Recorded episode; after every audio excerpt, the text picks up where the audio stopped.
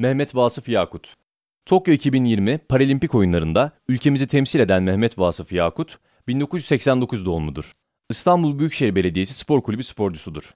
Paralimpik oyunlarına Tokyo iki bin yirmi ile programa ilk kez dahil edilen Para Tekvando'da ilk temsilcilerimizden biri olan Mehmet Vasıf Yakut, iki bin on dokuz yılında dünya şampiyonu oldu. iki bin on sekiz yılında Avrupa şampiyonu olurken, iki bin on dokuz yılında Avrupa ikinciliğini elde etti. Tokyo iki bin yirmi'de K kırk üç sınıfında artı yetmiş beş kiloda mücadele ediyor.